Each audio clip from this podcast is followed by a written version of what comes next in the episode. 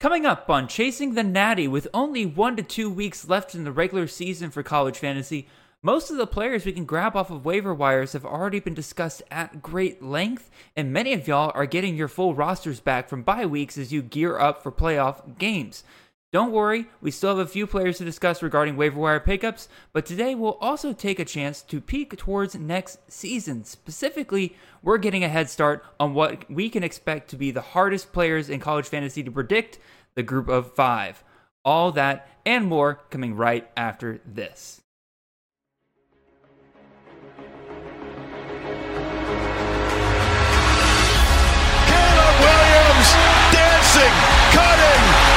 Mesmerizing run by the quarterback.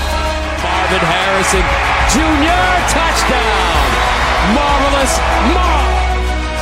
Ball next to the end zone, dropped it in for Franklin. Oh, majestic touchdown.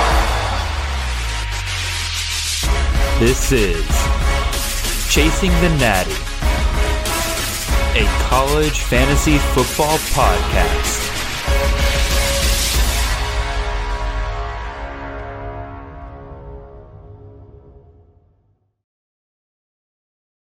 All right, welcome in everyone. This is Jared Palmgren, host of the Chasing the Natty podcast. I hope you guys are having a wonderful ride to your work on this Monday morning. We are the College Fantasy Football Podcast on the Campus to Canton Podcast Network. You can find us on all of your podcast feeds and on YouTube every Monday and Wednesday morning during the season at 6 a.m. If you want to support the great work we are doing here, head on over to campus2canton.com and subscribe there with one of our stupendous tiers. You can find everything you need for your CFF, Devy, C2C, IDP, and betting needs, including rankings, articles, tools, and even more than that. You can also find me and the show on Twitter. I am at CFF underscore Jared, and the show is at Chasing the Natty. Guys, I cannot believe that we are in many leagues in the final week of the regular season for college fantasy. Playoff games pretty much get started in week 11 for a lot of leagues, especially bigger leagues. Um, I know in one one of the dynasty leagues, in uh, Nate's uh, dynasty league, he kicked off this summer. We got playoff games this week because we got 12 people in the playoffs. So like we, we got to get started early here. I, I I was not ready for that. I was I will be real. I'm I'm still in regular season mode over here. So do or die time really for for a lot of us in these leagues, but to help us out with all of that again you guys know what we are doing here we'll talk about some players today that are available on less than 30% of rosters 30% of, they're available in 30% of leagues excuse me or less and we'll help you guys kind of fill in some of those holes in your roster that might be popping up over the next couple of weeks. Again, we're through most of the bye week hell. A lot of you guys are kind of getting back your teams that you were really kind of maybe kicking butt with earlier in the season. You got all of your guys back. Hopefully, a lot of them are healthy, but in case they aren't or they just have a bad matchup in the next couple of weeks, I know um, I'm a little hesitant to play my Cody Schrader shares this week against my Georgia Bulldogs. Um, still trying to figure out how I'm going to walk that line and everything maybe I go and look for some guys on the waiver wire, and we can definitely talk about that today. But we're also going to have we're we're not going to go the full thing. We're not going to go um, full depth today. I got um, three quarterbacks, three running backs, and three wide receivers because again, you guys know most of the names. A lot of the names I've been talking about over the last couple of weeks are still pretty widely available in a lot of leagues. And quite frankly, I don't want to bore you guys to death by just kind of bringing up the same people over and over and over again because that's going to bore me and that's especially going to bore you guys at that point. So We'll, we'll bring up some new names there, kind of focus on those guys. If you want some additional names, go check out the last couple of weeks of waiver wires. Again, a lot of those guys, again, just some names off top of my head, like Joey Aguilar, uh, Jordan McCloud, um, a lot of those guys. Um, Cameron Edwards for UConn, who's going to have some great playoff matchups coming up and everything. Like a lot of those guys are still super widely available. Go check out the videos from and uh, podcast for those and everything like that. Again, we'll focus on some new names here, and then because of that, because I'm not bringing up a ton of new names and everything, I wanted to kind of bring in a little bit of additional content. Again, we're getting towards the end of the season. A lot of you are getting ready for playoff games, but a lot of you maybe are in like keeper leagues or in your dynasty leagues, and you want to go ahead and know, like, all right, you know, I'm I'm out of the playoffs. Like I, I, it just wasn't my year. Maybe you just had some bad luck on some matchups. You had a good team, but you know, you just kind of lost too many lost too many games. It happens. You want to go ahead and get ready for next year. Who are some guys that you could be picking up pretty much for free right now in a lot of free agency bids and everything like that? Well, I got a ton of names for you guys there that we will definitely run through over there. In terms of you know what happened this past week and everything with college football, I actually didn't get to catch a ton. I caught the noon games and probably uh, the first part of the afternoon games I caught that Oklahoma Kansas game. Uh, Georgia, uh, Florida, obviously had a great time with that one, except for the first, literally except for the first drive. That that game was pretty much perfect for Georgia for the most part. A couple of fun under the radar games I was able to catch. Uh, West Virginia versus UCF. I, I initially uh, started watching Kansas State versus Houston, but that became a blowout really, really quickly. And then I saw West Virginia UCF was a lot more interesting, so I tuned into that one for a little bit.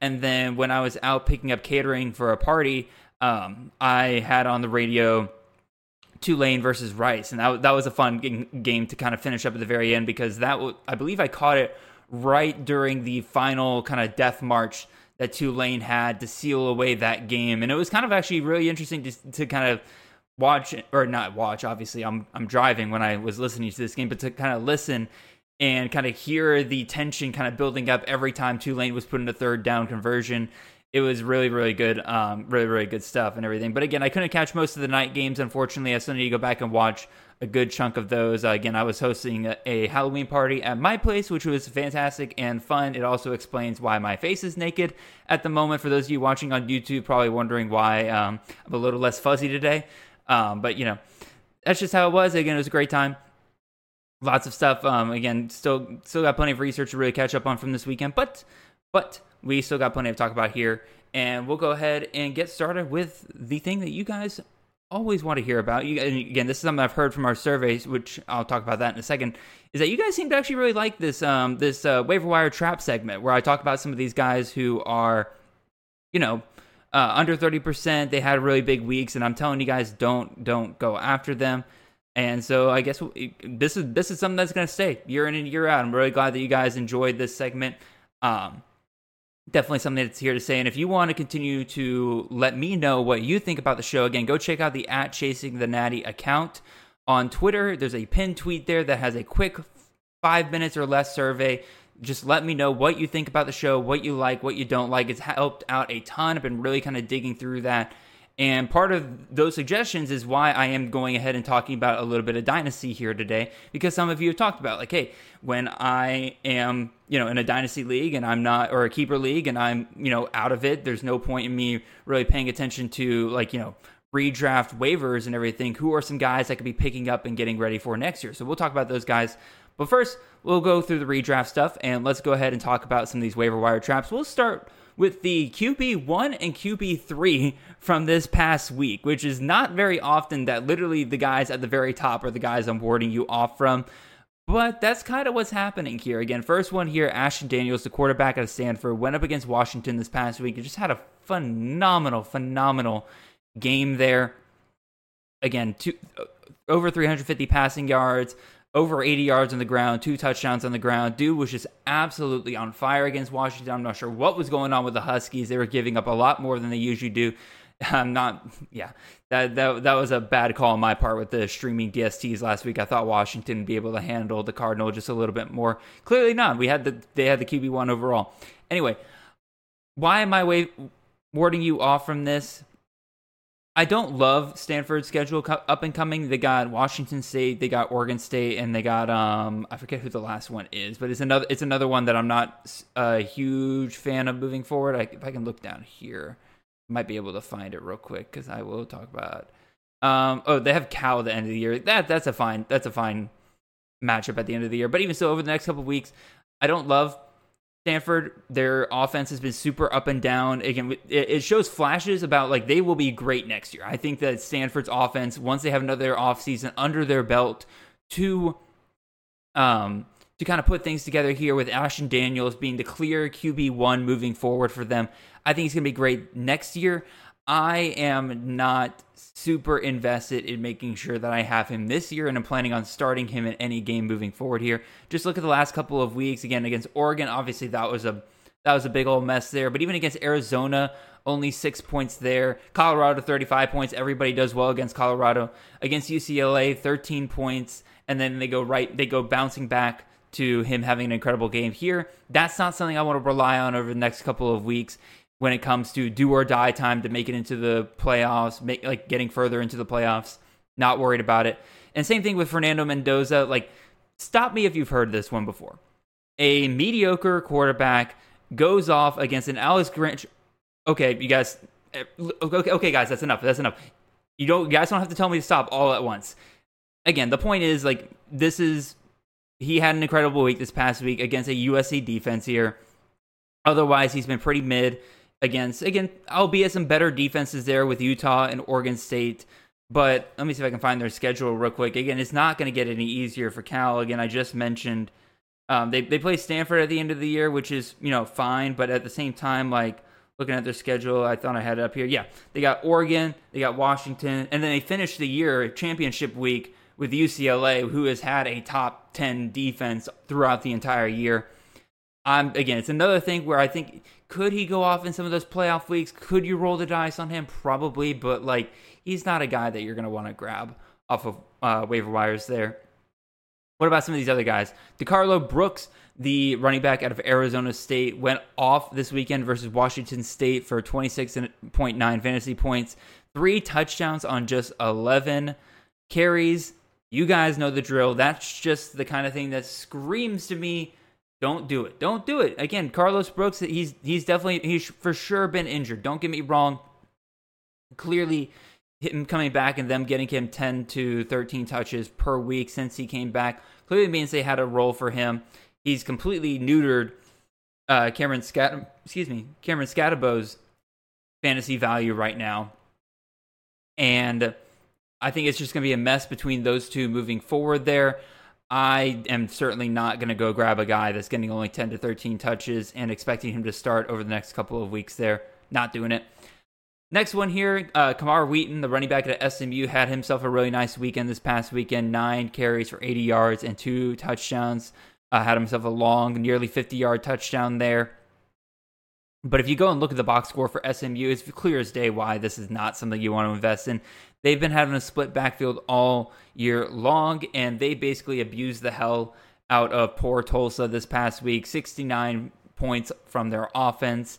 And they're they basically were trying to make sure that everybody who touched the ball in the run game got a touchdown throughout throughout the day. If it like at one point, literally the only people who touched the ball that didn't have a touchdown was LJ Johnson and Kevin Jennings, and that was like through three quarters of the game there. Like it was absolutely insane. And Camar Wheaton just happened to be the one dude that scored two touchdowns that day. SMU's offenses looked really good. Do, get, do not get me wrong. I think that they are definitely an offense that has improved a ton over the last couple of weeks. But again, I'm not investing in a guy that's in a clear, full RB um, RB committee here. Not doing it. Last but not least, Christan Horn. This is a guy I liked coming into the season, and clearly I had I I did for good reason because he's had some really really big weeks over the last couple of months here against UL Monroe. Again, twenty seven point four fantasy points there, and then he kind of bust for two weeks there, only thirteen yards versus Coastal Carolina, sixty yards, no touchdowns versus Old Dominion, and then this past week against Southern Miss, which is as we know an absolutely horrendous defense there, eight receptions, 165 yards, two touchdowns. He just has these massive blow up weeks. He is fantastic for all the best balls that I drafted him in, and as well the best ball uh, dynasty league that I'm in. In terms of redraft, I'm not touching a guy that can go from any who can literally go 11 yards one week to 124 yards the next week to 13 yards the next week. I'm not doing it. That's just me. I, I wouldn't go after him in a regular redraft league. All right now that I've warded off of you, warded you guys off of those guys, let's go talk about some of those guys that you could be going after. Again, I kind of stated at the top, most of the guys that I would like truly, truly endorse have already been discussed. So some of the guys I'm going to talk about here mostly might seem like a little bit of stretches in terms of trying to find value out of them. Again, maybe a little bit deeper leagues is where some of these guys kind of um, belong in here. I once again highly, highly suggest that you guys go back and check the waiver wire episodes from the past, like I would say probably three weeks. Go just check through those lists again. make sure that those guys haven't been picked up already in your leagues before probably grabbing any of these guys, especially a quarterback. I definitely think there's some better quarterbacks on the waiver wire that I've already discussed in the past. But let's go talk about some of the guys that are new here, and we can get started with Mr. Jarrett Guest, the quarterback out of Coastal Carolina, taking over for one Grayson McCall is a one game sample size, but it is enough to tell me that, you know, there is legit value here. This past week, 20 uh, passing attempts, 14 completions, 120, or excuse me, not 100, 289 passing yards, three touchdowns, a little bit of value there on the ground, three rushing attempts for 36 yards. So he can move when he needs to there. Again, 20, 20 passing attempts is not something I want to write home about. That is obviously a little bit of a yellow flag for me there. But, but, Marshall, at least until the last couple of weeks, had themselves a pretty decent passing defense. And, you know, Guest was able to find a lot of success against them. And it's quite frankly, it's only going to get a little easier from here on out. Uh, this upcoming week, you got going, you got them going up against Old Dominion here, 115th versus the pass, 46 versus the rush. Coastal's going to need to throw on Old Dominion in order to win that game. Then after that, you got Texas State. They're 109th versus the pass. So you got another bottom 30 passing defense that they that um, Guest is going up against. Again, all 100% dependent on the fact that Grayson McCall continues to be out. Obviously, if McCall comes back, Guest's value goes out the window. I feel like that just doesn't really need to be said. And then after Texas State, they got Army, who's 24th versus the pass, but they're 125th versus the rush. As as as I kind of mentioned there, Guest can run, so maybe that's the game we kind of see him blow up with his legs a little bit. Again, I'm not entirely sure. Like I said, most of the quarterbacks you already have on your roster, or they've already been talked about. So if this sounds like I'm stretching a little bit, I totally understand. It's probably because I am a little bit.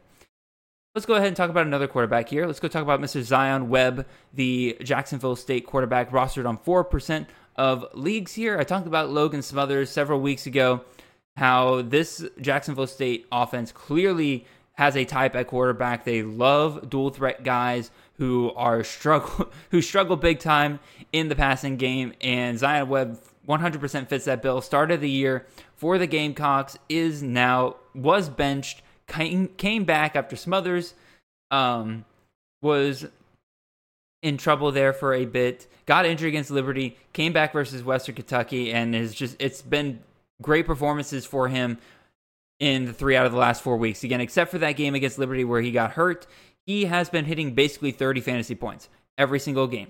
Over 100 rushing yards in three out of the last four games, a touchdown on the ground in uh, three out of the last four games. He is just been or he has just been that dude for the Gamecocks over the last couple of weeks. Now, let me be very clear about something. Webb, if you grab him, this is not, and I repeat, is not a play for this week. He plays South Carolina this week. A little cock on cock action there. Like, that's not a matchup that you would ever place one of your G5 quarterbacks up against. Like, you just don't typically put them up against Power 5 competition unless you know that it's a terrible, terrible defense. And while South Carolina has a terrible defense, don't get me wrong, even G again G five guys, I'm not throwing up against a Power Five defense regardless. And then they have a bye week 11. So if you invest in Zion Webb now, you are basically investing him for one reason and one reason only. You are looking at those last two games of the season. You're looking at them facing off against Louisiana Tech, who's 10th versus the pass, but that doesn't matter because Webb runs and Louisiana Tech is 124th versus the rush. They are a bottom 10 defense against the rush. That's going to be a juicy, juicy matchup right there. And then they go to at New Mexico State, a bit of a bit of a far um, excuse me, bit of a far travel there. Obviously, New Mexico State, 85th versus pass, 55th versus the rush, pretty even. I would say that whatever you normally expect out of Webb, you can pretty much expect him to do in that game for the most part, which, given the last couple of weeks, that's about 30 fantasy points. That is a beautiful, beautiful matchup right there to end the season. But again, that's just kind of the main caveat you have to know if you're going to go after Webb. He is mainly there for if you're like a guy who has like Caleb Williams, where you're not going to get Caleb Williams in week 13, or maybe you have a matchup in the last couple weeks. Maybe you got Haynes King. Hey, this is a good example. Haynes King is a top, I think he's a top five quarterback in college fantasy right now. He plays Georgia to finish the season. Now, while Georgia's defense is not as great as it has been, that's not a matchup that you love having right there at the end of the season. Or another thing is like JJ McCarthy. JJ McCarthy, he's had himself a pretty decent year so far. You're not playing him against Ohio State's defense more than likely. Uh, or even like um, yeah, I'm out of examples, but you guys know the point. Webb would be a good option to kind of pick up in those final weeks and maybe plug in um, whenever your guy has an unfortunate unfortunate rivalry week matchup. I was tripping over my words so hard there, so y'all forgive me there.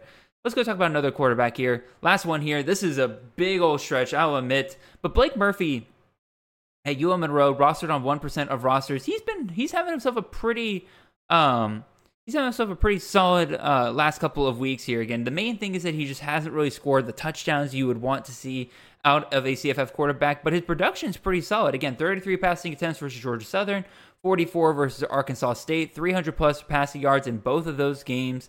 Uh, he's kind of been up and down in terms of what he's been able to do. Uh, in terms of the rushing department, again, negative yardage versus Georgia Southern, positive yard, yardage versus Arkansas State. Here's the juicy, juicy thing this week, if you're somebody who is really needing to have that really epic week to kind of finish things off, get yourself into the playoffs, Murphy goes up against Georgia, not Georgia, uh, Southern Mississippi, who is 123rd versus the pass and versus the rush. If Murphy is able to take advantage of this, he could e- easily, easily be a top 15, top 10 quarterback for this week. We've seen a ton of great performances against that Golden Eagles defense right there. This comes right at the perfect time. Murphy's been on fire. Like I said, he hasn't gotten the touchdowns, but a, a Southern Miss defense that has been giving up explosive play after explosive play right there. I think this might be end up being Murphy's best week, and that puts you right around easily 25 to 35 fantasy points, somewhere in that range this weekend. Here's the problem with Murphy, though. He's the opposite of Zion Webb, where Zion Webb, you're kind of waiting to get the value. Murphy's like, you got to get the value now because his matchups over the next couple of weeks Troy in week 11 and Ole Miss in week 12, which I don't know why Ole Miss has that matchup this late in the season, but you know, SEC schedules be weird sometimes. Murphy does finish the season facing off against Louisiana, but I just don't know what we're going to get out of Murphy by that point. So he could end up busting by that point, and you're feeling really queasy about starting him versus the Raging Cajuns there. I just know this weekend against Southern Miss, that should be a pretty good matchup for you. All right. Enough about quarterbacks. Let's go talk about some running backs here. This is these guys I'm a little bit more excited about. I'll be real. This is probably the strongest group I say we have today in terms of what we have. Actually, looking at the wide receivers, we got a pretty strong group there. These guys are not nearly as much of a stretch as some of the quarterbacks. I'll admit the quarterback group is rough. Like I said, please go listen to some of the previous episodes for some of the other guys you could be looking at there. Um, we'll start here with Mr. Jordan Nubin, the running back out of Minnesota, rostered on 0% of rosters. Where the hell did this guy come from? Like, being real, where, where did he come from? Minnesota's just running out of running backs at this point. And I think they just have a cloning factory in the back where they just kind of keep pumping out dudes that kind of look like Mohamed Ibrahim because that's what they need in order to get this offense going. They are down Darius Taylor. They're down Zach Evans as well. Sean Tyler has been what I said he was going to be, and that is just disappointing all around to the point where they had to go a guy go to a guy like Nubin to get anything out. They gave this guy 40 carries for 204 yards and two touchdowns this past week. The full Mohamed Ibrahim experience. And as long as Taylor and Evans are out, Nubin is looking like your guy. That's kind of the main caveat here, though. Like you gotta, if you're gonna go and grab Nubin this week, you have to have to be paying attention to that Minnesota running back situation. Thankfully, they're in the Big Ten, so you will be getting those injury reports one hour before the game starts. Usually, Minnesota plays around that kind of noon, noon. Uh, never mind, they don't play at noon this weekend. They play at 3:30. So again, around that 2:30 time, start looking on Twitter. Start looking for those injury reports that um, the, the Big Ten puts out for each of their teams. Minnesota's been very good about being very clear about whether their guys are in or out. They're not usually much about the whole, oh, it's questionable whether he'll play. No, they, they're usually good about in or out. That's it. And so we'll definitely see. But for now, like, this is a guy where as long as Taylor and Evans are out, if you're, especially if you're struggling at running back, you can't afford to let somebody else take the shot on this guy. This is if if he if you grab him and let's say Darius Evans and or or Darius Taylor and Zach Evans come back this week. Yeah, it's gonna suck a little bit, but at the same time, like you're gonna be happy knowing that you at least took the shot on it and you had control over that situation rather than you let somebody else grab a guy like Nubin and suddenly Darius Taylor and Evans are out and suddenly you have Nubin who just got 40 carries last week going up against an Illinois rushing defense that is 80 for 85th in the country. That's gonna make that's gonna make me feel bad. So I would definitely take a shot on Nubin, even if it doesn't work out. Like Evans and Taylor come back pretty quickly. I would be okay with trying to play my hand there. Let's go look at another guy here. John Gentry, the running back out of Sam Houston, the first of two guys I have here today that I have to eat a little bit of crow on because for as much as you guys love the waiver wire trap segment, I've definitely had my fair share of guys that I've told you to I've, I've told you guys to stay away from, and turns out they end up being pretty good CFF assets, and Gentry is no exception here. He had himself an excellent game against Jacksonville State a couple of weeks ago at the end of September. 25.7 fantasy points there, 30 carries in that game. Followed it up with a four carry game versus Liberty, but that was a game that won Sam Houston had to pass a ton, and then two, I believe Gentry actually got hurt in that game, so they kind of held him off there. He comes back versus um, Florida International, 18 touches, 11 on the ground, seven through the air, gets himself 10 fantasy points. So like, okay, that's fine. Then this past week, he's fully healthy. They're getting him involved. 16 touches on the ground, three receptions, um, right at about 95 total yards and two touchdowns. They're going to get him involved even more moving forward, especially, especially when you look at this schedule. Holy crap. Sam Houston picked the right time to get some of their guys healthy and to get this offense rolling over the next couple of weeks. This upcoming weekend, they got Kennesaw State, who is a team I actually follow in the FBS, or excuse me, in the FBS, in the FCS, because, you know, I lived relatively close to there. I had a lot of friends go to school there, and they're bad they're bad, bad this year. They lost their offensive coordinator to Army. They still have not figured out their identity on offense. And just a sneak preview here uh, I will be listing Sam Houston as one of the teams to uh, play their defense this week because uh, that's how strong I am in terms of Sam Houston should beat this team pretty handedly. Gentry should have himself a day.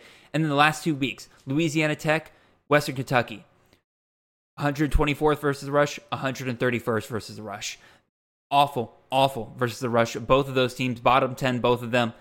If Gentry is going to continue to get 18 to 19 touches in both of those games, he should be in for a phenomenal, phenomenal finish to the year. And quite frankly, with him only being rostered on 1% of leagues right now, I wouldn't want to be. I wouldn't want to let one of your uh, rivals who's uh, going into the playoffs pick this guy up before you do. Just saying. All right, another running back here. Last running back we'll be discussing in depth for waiver wire pickups today. Tawee Walker, the running back out of Oklahoma. Been talking to Nate Marquise about this guy last couple weeks and then just the whole running back room situation at Oklahoma. And he has been frustrated that this staff just will not commit to this guy uh, because he's a former walk on, because they got guys like Gavin Sawchuk and Jovantae Barnes who have vastly, vastly disappointed this year.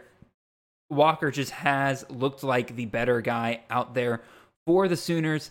And they really found that out this past week when things just weren't getting going against Kansas. When Kansas was being a super physical football team, who did they have to turn to? Walker, the walk on who, excuse me, the walk on who could shed physical tackles, could gain those extra yards after contact, they realize this is the dude we have to go after. He's had himself a nice little last couple of weeks against Texas. 15 rushing attempts, 46 yards, two touchdowns there. This past week, 23 rushing attempts, 146 yards, and a touchdown to boot there.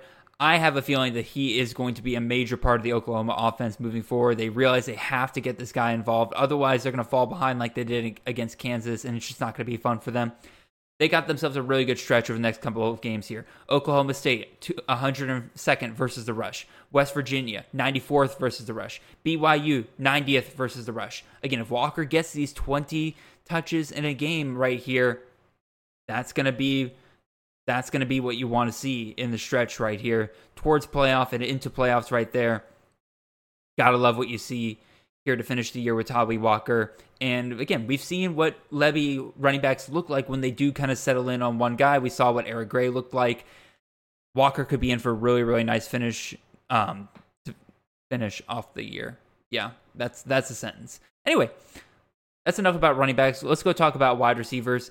And yep, here's the dude I got to eat some crow on. Elic Ayomanor, the wide receiver out of Stanford, rostered on 30% of rosters, so less or 30% or less. That is my threshold, so I can still throw this guy out there and eat my crow on camera for this guy.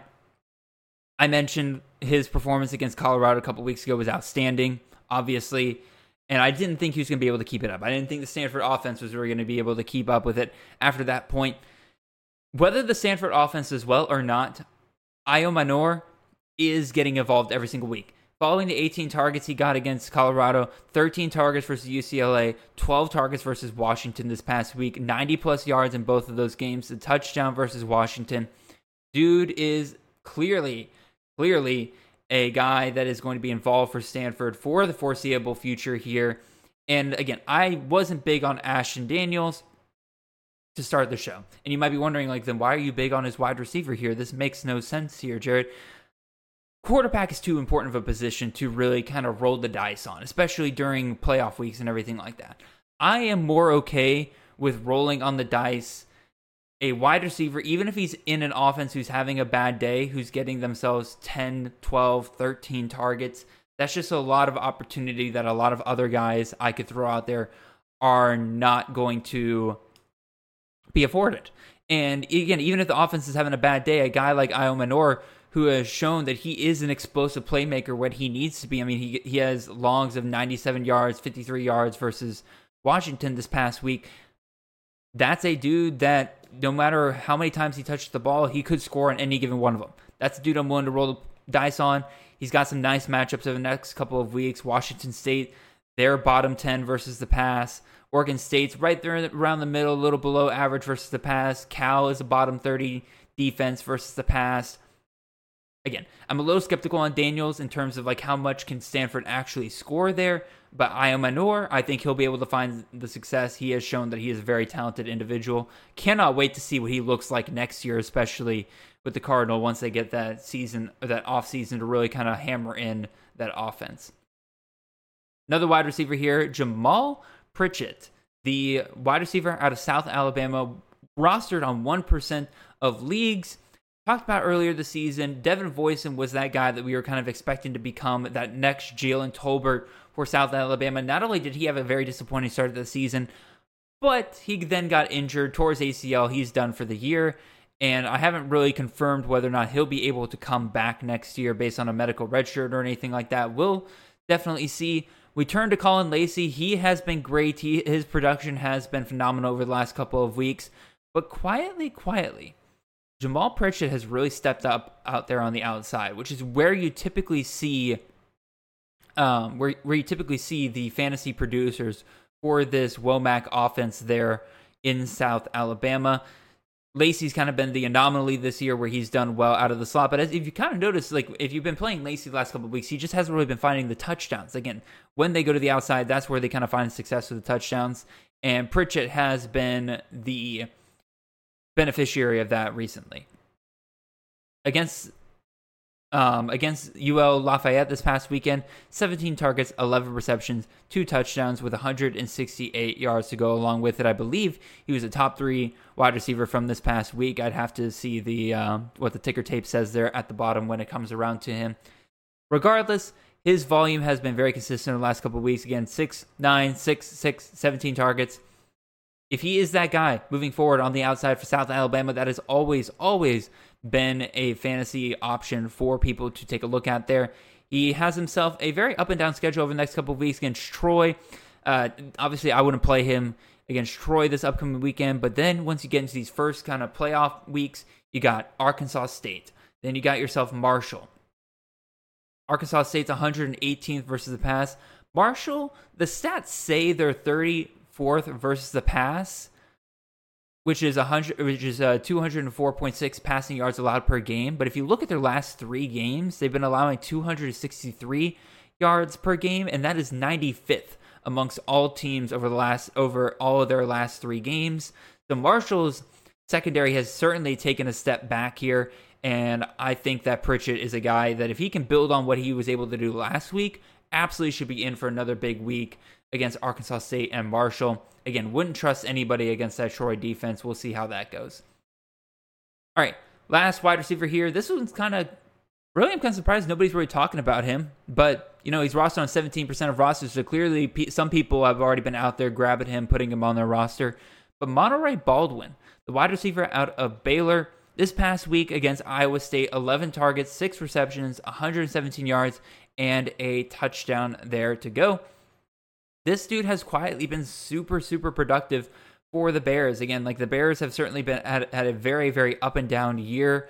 Um, lots of close games against Big 12 competition, and Baldwin has at many points been the get out of jail free option for this Baylor offense. He ha- is got to be one of the most explosive wide receivers in the country. Just looking at what he's been able to do over the last couple of weeks 27 yards per reception against Texas, 21.4 versus UCF, 25.2 versus Texas Tech, 19.5 ver- uh, yards per reception versus Iowa State. He's a beautiful, beautiful deep threat option, and he has the volume to go along with it. Again, seven receptions against Texas and UCF, eight receptions versus Texas Tech, 10 receptions and 11 receptions versus Cincinnati and Iowa State. His target share has just been going up and up and up Clearly, Blake Shapen has found himself something here, and the schedule is wonderful to end the year here. Houston this week, 100th versus the pass. Kansas State, 70th versus the pass. I'm a little bit more hesitant there. Kansas State's really seemed to have found something over the last couple of weeks. They've shut down some, um, I don't want to say decent offenses, but like when you have a mediocre quarterback, they seem to be able to shut you down, which that's what Blake Shapen is. So I'm a little worried there. But then you got TCU there, almost to finish the season there. They're 75th versus the pass. I think Baldwin can find success in every single one of those games if he's able to find success against the likes of Texas, against Iowa State, who has a pretty solid defense there. So I'm I'm willing to bet on Baldwin over the next couple of weeks if you're looking for some help at wide receiver. All right, that's it for waiver wire picks this week because I'm not doing tight ends this week. I again, all, sorry for you tight end enthusiasts out there if I'm being honest, y'all, I could give you names, but with the way tight ends have been this year, with there just being no clear top tier of guys, we're so late in the season. Anybody that we know would have themselves a, like good games over the next couple of weeks are already on rosters, and the guys that are left over, you guys could give me names, and they would probably be just as good as the names that I would be giving you. So go find your favorites, kind of find like find some tight ends that might speak to you over the next couple of weeks if you're still looking for your tight end. I just don't think that I can give you names that are going to really be that much better than what you can find on your own. Sorry if that disappoints anybody out there, but we already kind of have a longer show planned here today, so some things had to be cut. Um, one thing that did not have to be cut, though, is our streaming defensive options for this week. Yes, we're still going to talk about this because again, we got some pretty pretty spicy matchups this upcoming weekend. T- terrible week for me last week in terms of the DSTs that I gave you guys. I am so sorry if you did go and grab any of those guys. The highest we got was Minnesota versus Michigan State. That was the DST 23 last week. Otherwise, we had Florida Atlantic, which was 26. You had Troy, which is 30. Auburn, which is 35. So this very like very mediocre defenses all around. And then freaking Washington, man, man, what a whiff I had on that one don't again, I thought I could pick on that Stanford offense a little bit like that and didn't work out at all. That was the 88th uh, defense on the week. Poof, not making that mistake again.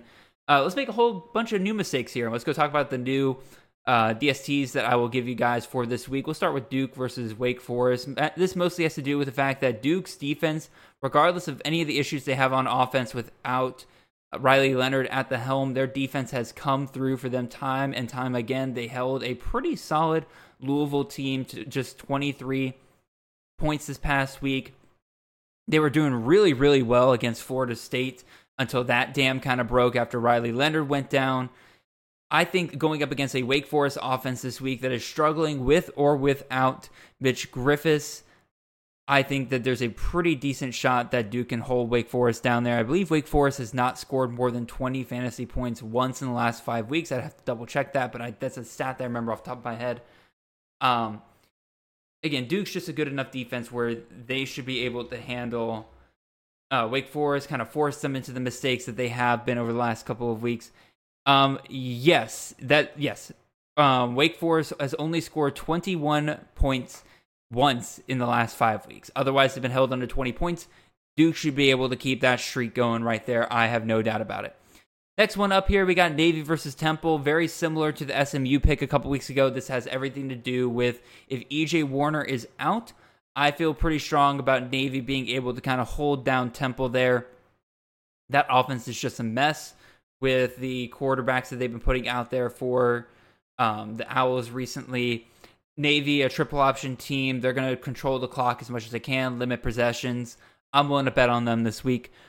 Another one here, Florida going up against Arkansas. Arkansas is in real quit watch mode, which for those you don't know what I mean, it's like you get to the end of the season, there are certain teams that just kind of quit on their coaches, off, like offenses that, especially if they lose their offensive coordinator, they're trying to bring a new guy in.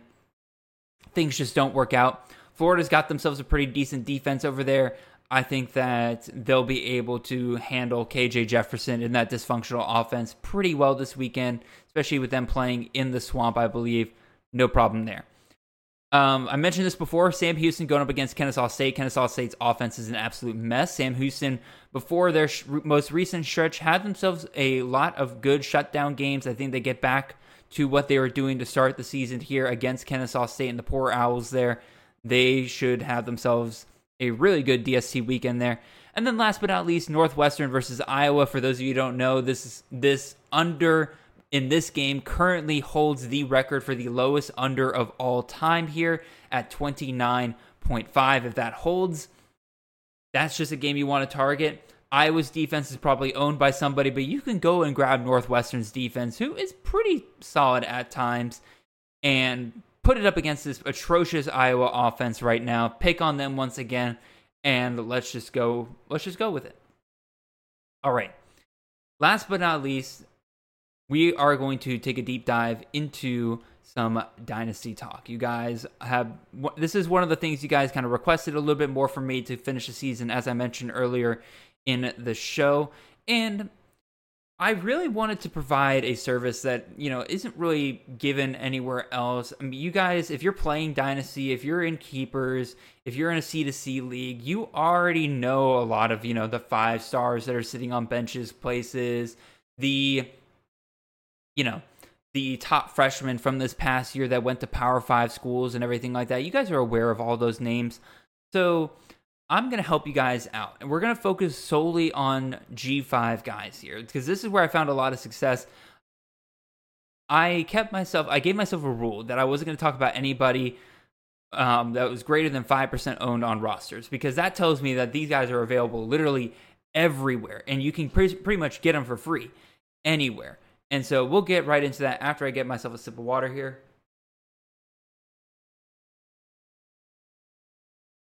Okay, let's get right to it. We're going to start with quarterbacks. I got three quarterbacks here that I'm going to throw out to you guys. We'll start with JC French, the quarterback out of Georgia Southern. He has four years of eligibility remaining, or excuse me, three years of eligibility remaining, um, not including this year. So after this year, he can play for another three years. He is a redshirt freshman, I believe, this year. He is sitting there behind Davis Brin. Davis Brin is out of eligibility after this year, unless something crazy like a Frank Harris situation goes on there. Brin is done after this year. And we've already seen JC French getting some run with the Eagles this year. Especially this past week, I noticed this a ton where they gave him tons of packages against the Panthers defense there. He hasn't been horrible when he's been out there. He's 11 for 12 for 83 yards. Um, he can rush a little bit as well. This is kind of the dynamic that he can bring that Davis Brin isn't really, you know, strong in. Davis Brin is not much of a runner there. French could be a really, really fun play for you next year if Bryan Ellis and Clay Helton stay there at Georgia Southern. He can throw the ball pretty well. And again, he has that added additional element of rushing the ball as well. If that offense keeps going next year and they're still scoring 40 points a game and you got a dual threat quarterback in there and you can basically get them for free right now, what are you waiting on? One thing again I'll, I'll throw out real quick is that like I could talk about all these guys. I can this is where the uncertainty of college fantasy gets into. For those of you who don't remember, just even this past offseason, so much changes.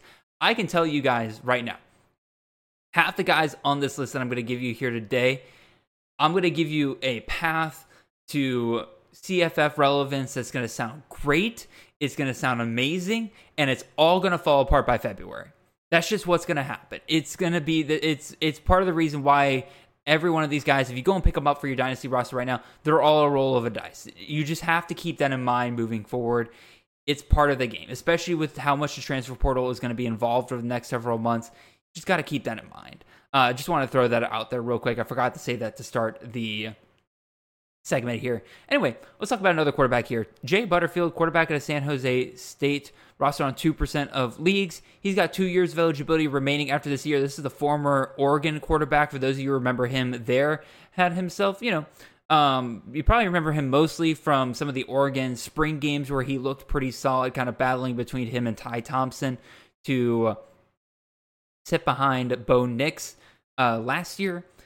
And Butterfield saw the writing on the wall, kind of realized that well, it's either going to be, especially once, especially once Bo Nix came back for another year. Butterfield was not sitting around for another year over there without a clear path to starting. Again, Ty Thompson's clearly been involved, but Austin Novosad coming in to Oregon with the connections he has with Will Stein, probably going to see again. Butterfield saw the writing on the wall, realized I'm never going to start here, so he's going to San Jose State, where Sh- Chevan Cordeiro one year of eligibility remaining. That is this year. He is done after this year. Butterfield's the clear number two there.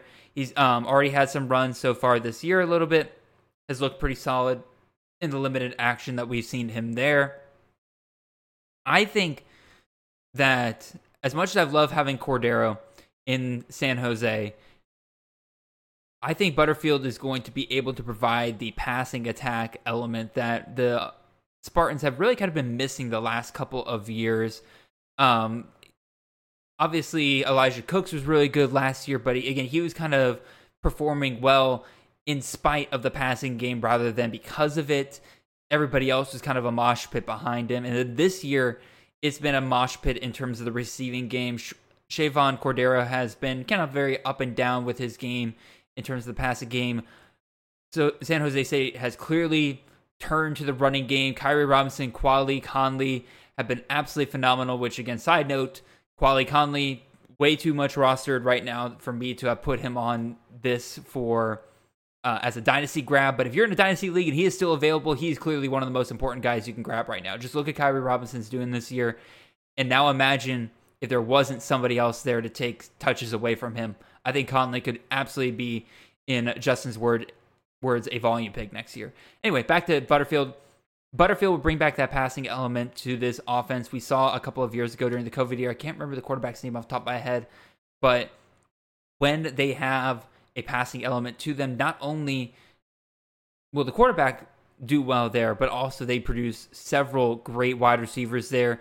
Pretty much every single one of the wide receivers for San Jose State can come back next year. I think they'll benefit greatly from having Butterfield next year. And again, he's basically free right now. I would grab him, stick him on your roster, see what happens. Maybe San Jose State goes and grabs another quarterback out of the transfer portal, but I really don't see them doing that because they already did that with Butterfield. Butterfield was brought in to be the backup here. He's a former Power 5 quarterback. I think he's going to be the guy they roll with moving forward. Last quarterback here, Giovanni Lopez, the quarterback out of South Alabama, rostered on 0% of leagues. Currently, after this year, he will have four years of eligibility remaining. That might change over the next couple of weeks as poor Carter Bradley went down with an ankle injury, or excuse me, not an ankle injury, a knee injury this past week against UL Lafayette. And there's a possibility we see Lopez start for um there's a possibility we see Lopez start for South Alabama this upcoming weekend against Troy, which that's a very unfortunate first start for any true freshman quarterback. Um, but again, if Carter Bradley is out for the rest of the season or even just an extended period of the next couple of weeks, we'll get a good look at what Lopez is going to look like over the next couple of weeks. He is a guy this staff has been super, super high on throughout this entire year. He has shown in the limited action we've seen that he is willing to run, which is a huge bonus for this offense. They are going to lose La'Damian Webb next year, and so there's a possibility that they're going to need their quarterback to step up in the run game a little bit more there. They got Pritchett coming back next year. Caullin Lacy can technically come back next year as well, so he'll have some weapons around him. I think that Lopez, given how much of an impact he has made for this team early on, that they are going to. I think he's going to be better than what Carter Bradley has been able to provide for the Jaguars the last couple of years. Again, you're, you're probably listening to me this whole time being like, Jared, I knew we were going to talk about G5 guys, but like really South Alabama quarterback, that's where we're going. Anytime that somebody is making this much of an impact in their true freshman year, it's somebody I'm keeping an eye on. And it is something I've noticed over the years that when guys make impacts in their true freshman year, more times out like like I'd say more than like 7 times out of 10 they're going to be guys who either obviously they make an impact down the line, but they will step up more than what you're used to out of that position for that school. So that's kind of the that's kind of the thought line of thought I am going with Lopez here and why I'm putting him out here as a guy you can grab for free right now in CFF Dynasty or C2C leagues if you're looking for some production next year. All right. Let's go talk about some running backs here. This is where it gets a little bit more fun. There's there's some really really fun names that again you can get for basically for free out there. Of course, I will talk some uh, or uh my goodness, I can't speak. I should take a sip of water. That's what I should do. Because that was what I was trying to say before I completely tripped over and twisted my tongue like a dummy. Anyway, running backs here. Again, some really, really fun names on this list. The first of which is Kentrell Bullock, the running back out of South Alabama, rostered on 1% of leagues right now. Well, Damian Webb's done after this year. He's an old dude. He is he's had himself a really nice run this last or last couple of years, but he will be done after this year. And Bullock is that guy that the staff was raving about before the start of the season. And to start the year, Bullock was giving Webb a run for his money. He was getting double digit carries to start the season. Then he gets banged up, unfortunately. Webb seniority kind of takes over from there. Webb starts looking better as the season goes on. Bullock kind of fades a little bit, but I think that this staff is ready to really ride Bullock next year. Kind of as a reverse to what I was talking about with Lopez just a second ago. With Webb gone, and a new starter at quarterback, there's a possibility that Bullock could be really heavily relied upon here. Because again, maybe they run Lopez a little bit more than they had with Bradley last couple of years, but even still, like if Lopez is going to be your guy for the next couple of years, you're going to want to protect him as much as you can. So Bullock will be that guy that kind of gets, you know, all the carries, gets that volume, should be looking good. He's a Power Five transfer from Ole Miss. For those of you don't remember, so this is a guy, this is a potential big fish, small pond scenario here that kind of flew under the radar for a lot of people here. He's got some pretty decent PPR value, 14 targets this year as just the RB2. Meanwhile, Webb had only 17. So clearly, like Bullock is a guy that they might even pass to more next year than they did with Webb this year. So I am loving the possibility of Bullock over the next couple of years. And he's got two years of eligibility after this point. So, like, that is a guy that if he is La'Damian Webb, that'll anchor your running back options for the next two years. And he is rostered on 1% of leagues right now. So he is available in a ton of the Dynasty leagues, C2C leagues right now. I would go and try to grab him, if not for free, for a pretty low price this week. Another guy we can go after here, Isaiah Jacobs, the running back out of UAB, had himself a pretty solid start to the year. Unfortunately, got injured out for the rest of the year. But he was the 1B to Jermaine Brown's 1A, if not the 1A to Jermaine Brown's 1B at times to start the year. Those two were clearly separated from the rest of the pack. Jermaine Brown had a ton of experience with his UAB program, but Jacobs was a guy coming from the Power Five. For those of you who don't remember, this is a guy that transferred in from Maryland or was at Maryland, went to JUCO, came back to UAB. He's got some talent behind him. He is he's in a guy that again, if you follow Last Chance University, this he's very much in a Last Chance University kind of scenario here.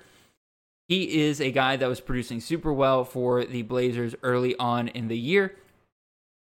When Jacobs went down, the staff didn't try to kind of shoe in someone into Jacobs' role. Brown just became the bell cow at that point.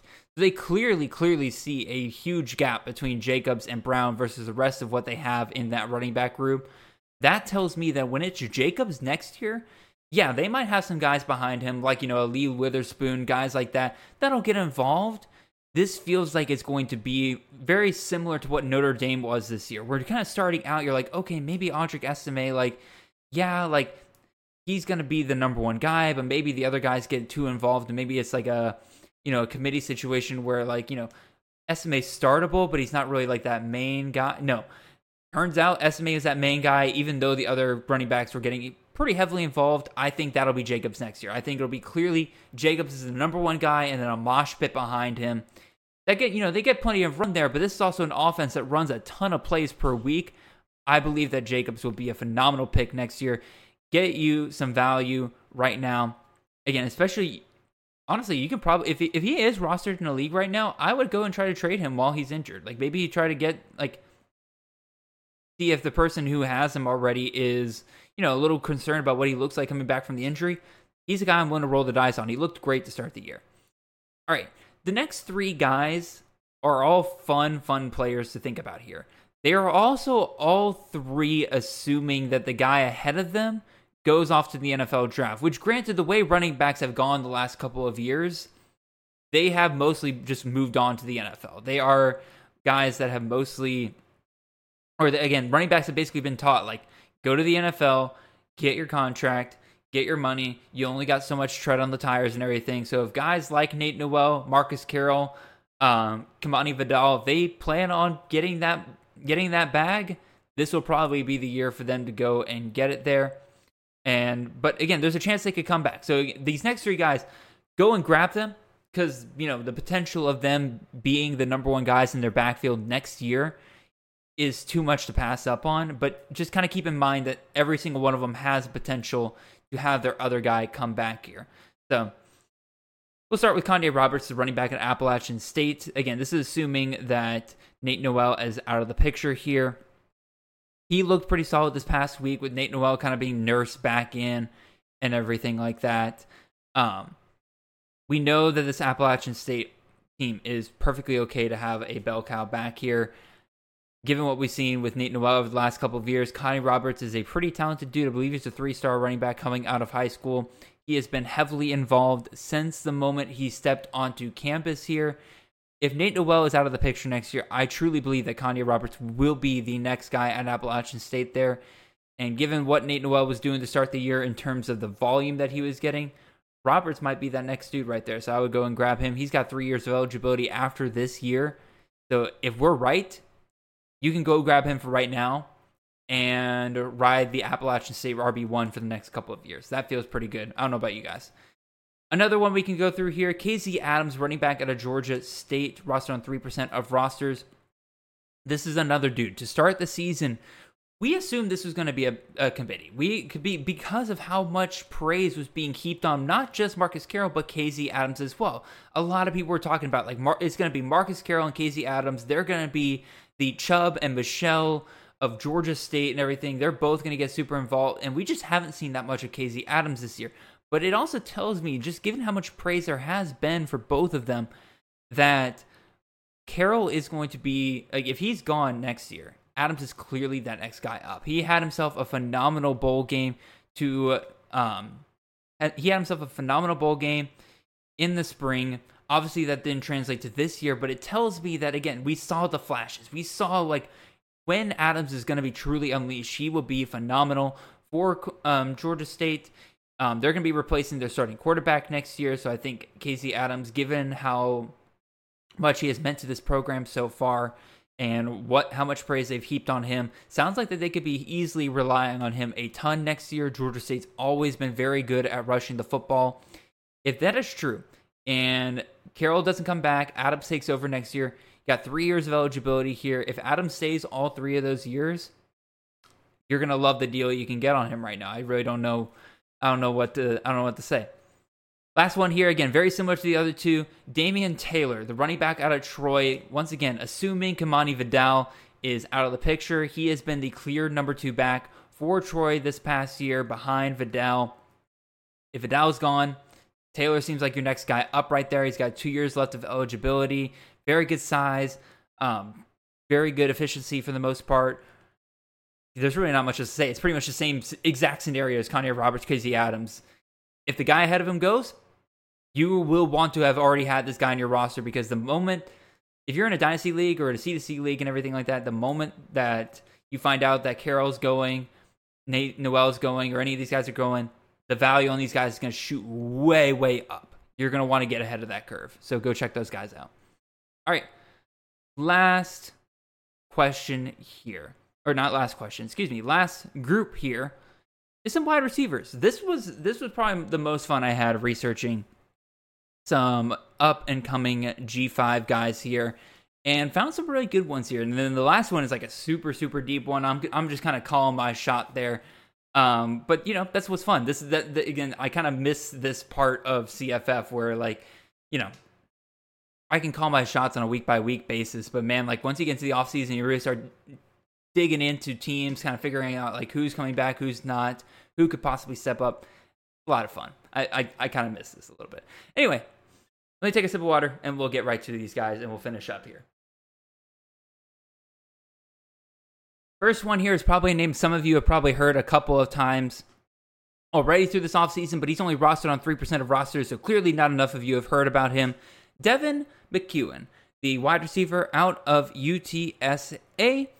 We all thought going into this season that if there was going to be a true freshman wide receiver that steps up for UTSA, kind of fills that hole that was left behind by Zakhari Franklin and De'Corian Clark, who's injured it was going to be a, it was going to be David Amador. Uh, David Amador was a three-star true freshman coming in. Tons of great praise for him. He was put on the freak list both at campus of Canton and um 247's freak list right there. It is some like a lot of people were buying into him, but nope. Turns out Devin McCuin is the guy that really takes advantage of that void and he has been super involved for the Roadrunners this year. He is second on the team in targets. He is top eight amongst all true freshmen in targets right there. You will see a ton of targets vacated after this year. I mean, Joshua Cephas is done after this year. Again, it's, it's unfortunate because I like him a lot, but like he's out of eligibility after this year. That's freeing up at least up to this point at least 50 targets to finish the year. You're probably talking like I don't know, assuming you're seeing like eight targets per game. You're pro- you're you're you're freeing up 80 targets in this offense right there.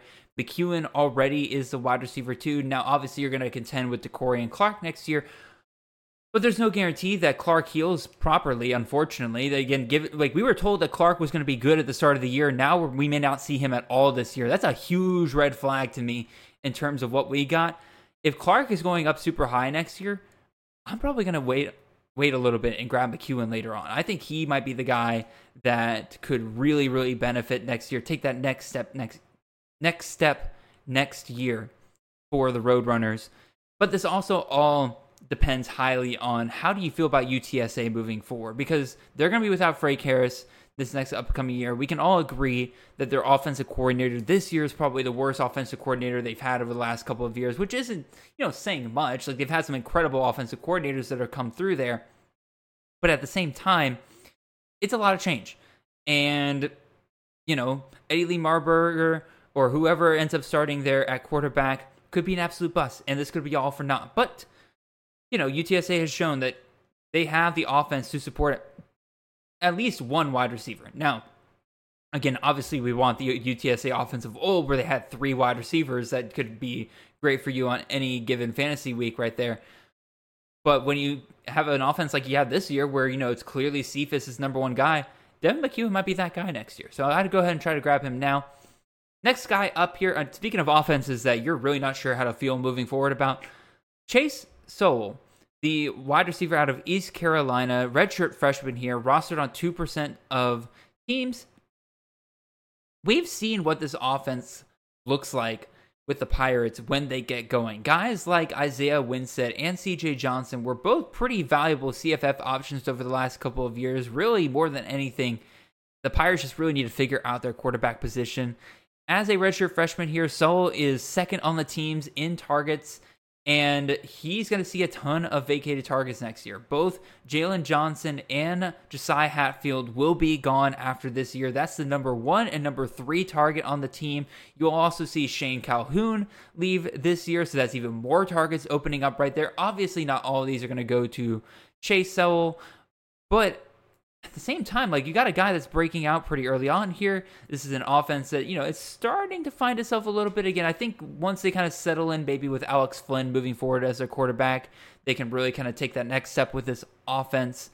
But again, I like Sowell moving forward. I'm probably going to take a shot on him in a couple of dynasty leagues where he is still available, given like how much he's doing at such such a young age compared to the other wide receivers around him.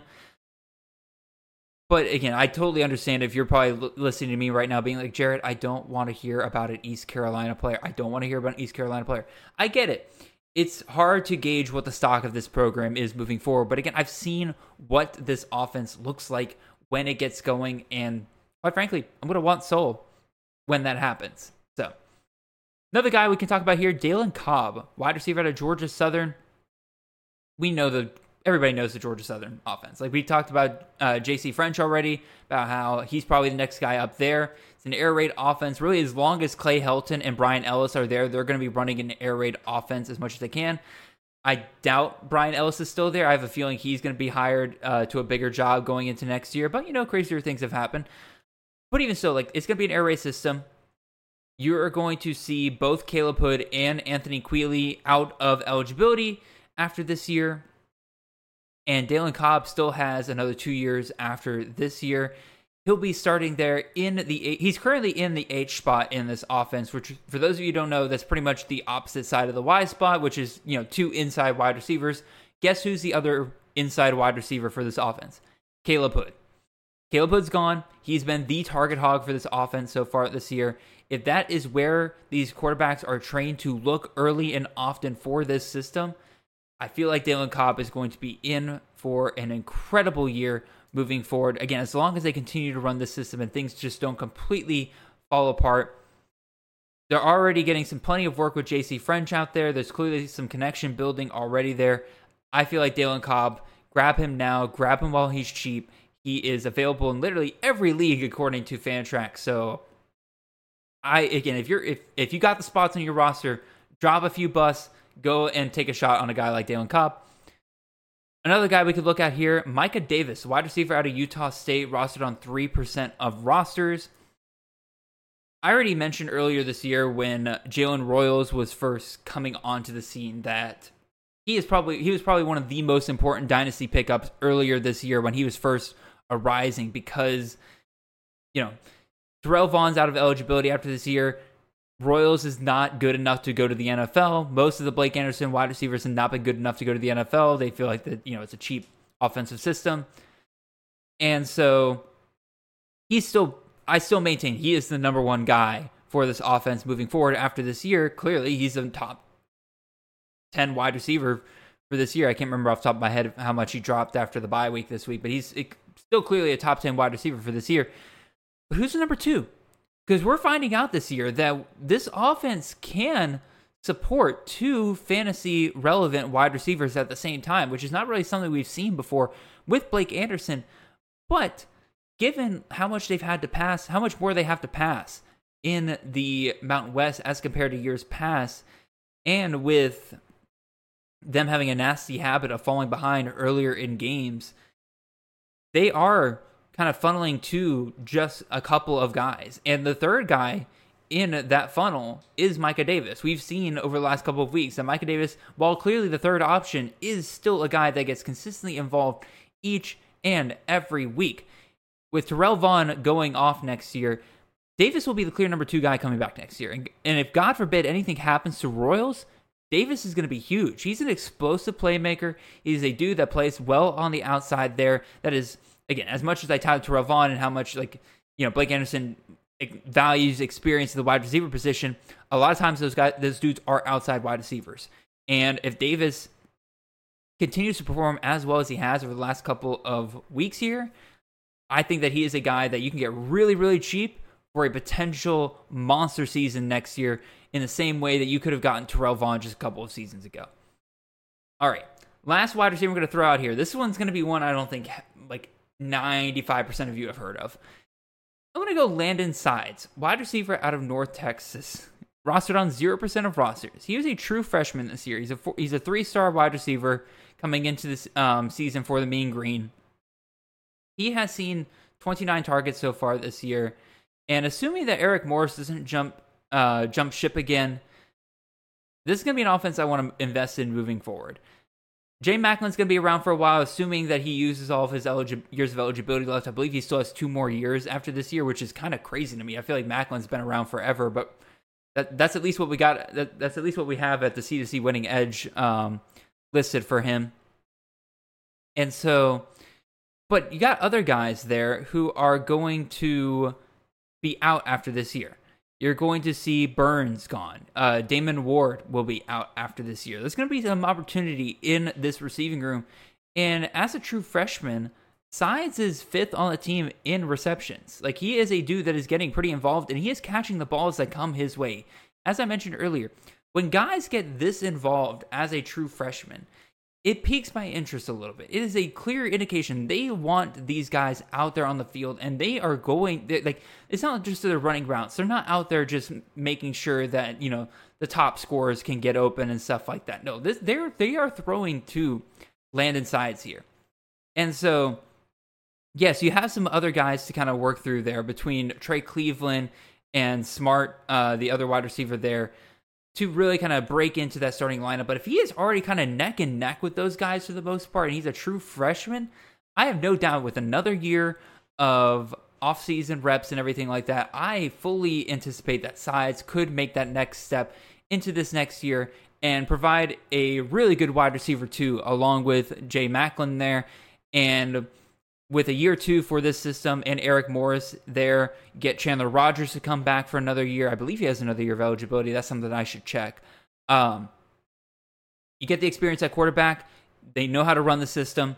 I think Sides could be in for a really, really good year. That's a system that in the past has been able to support two wide receivers there. And so, again, it's it's a guy who's completely off the radar in most places. Most of you are probably wondering how to spell this name. Again, Landon Sides. I again, it's it's me shooting my shot, but it's a guy that while I was doing research for this, he piqued my interest. I saw that he was among the top twenty true freshman wide receivers in terms of number of targets this year, and so I was like, you know what, this is a system I want to invest in in the future. He's clearly getting involved now. No guarantees here, but I like what he's done early on, and I'm willing to invest in it.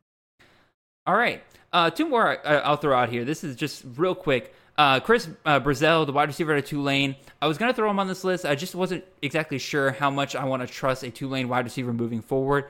And then the other guy here, um, Malik Phillips, wide receiver at Sam Houston. Obviously, Noah Smart has, or uh, uh, Noah Short, excuse me. Noah uh, Short has been phenomenal for the Bearkats this year, especially in the latter half of the season here. But Malik Phillips has been the clear number two guys there. And, excuse me, sorry. I got I got somebody making a lot of noise in our Slack right now, and I need to pause it for a second. There we go. Anyway, Malik Phillips, I would have put him on here as well because he's a clear number two guy, and Noah Noah Short will be gone after this year. And the only reason I was a little hesitant is because I, there's still so much I don't know about Sam Houston. Is it is Noah Short doing well because that's he's just that good compared to the rest of the wide receiver room? Is it because he's in the slot, or I don't know there's a lot I don't know there, so I didn't want to throw him out there, but I will throw the name out there real quick for you guys, just to be like, you know, if you got the extra spot, go grab Malik Phillips and just hope that maybe he could be Noah Short to start the year next year.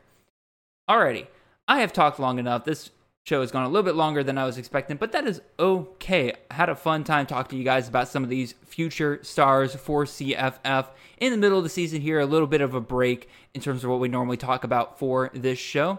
But for now, I will appreciate all of you for listening and coming onto the show.